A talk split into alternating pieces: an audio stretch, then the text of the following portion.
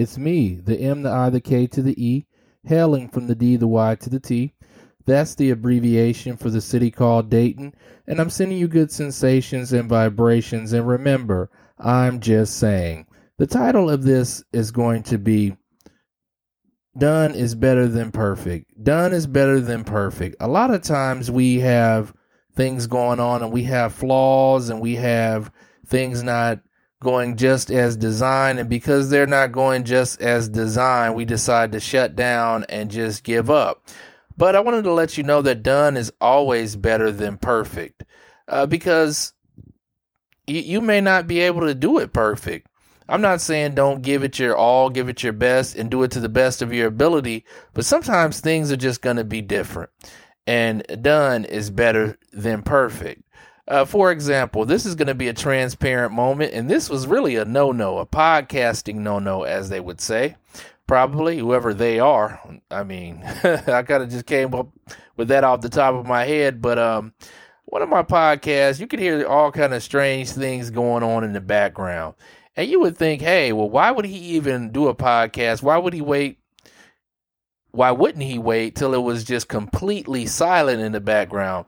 Because I just want to tell you, done is better than perfect. And I was just waiting and waiting. You know, I had a moment, uh, a brief stint to where um, I wasn't podcasting, and now I'm back on it. I want to tell you, done is better than perfect. Listen to some of my previous podcasts. Listen to the imperfection in them.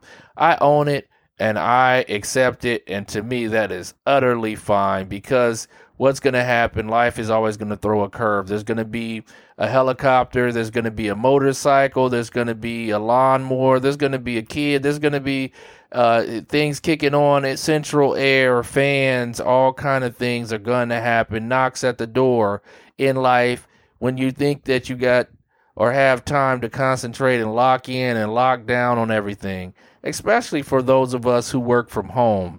When you work from home, it, it's amazing how people believe because you work from home that working from home means okay, cool, I can drop in anytime. So you have people knocking on the door, people showing up, people calling, and people like, oh, you work from home. That's kind of like when you work third shift. People will say, oh, well, you work third shift, so you'll be available in the morning. I know you want to do that thing, you know, what, what is it called? You know, that thing when you rest, when you lay down with your eyes closed and you close out the world for a second and you, oh, yeah, sleep.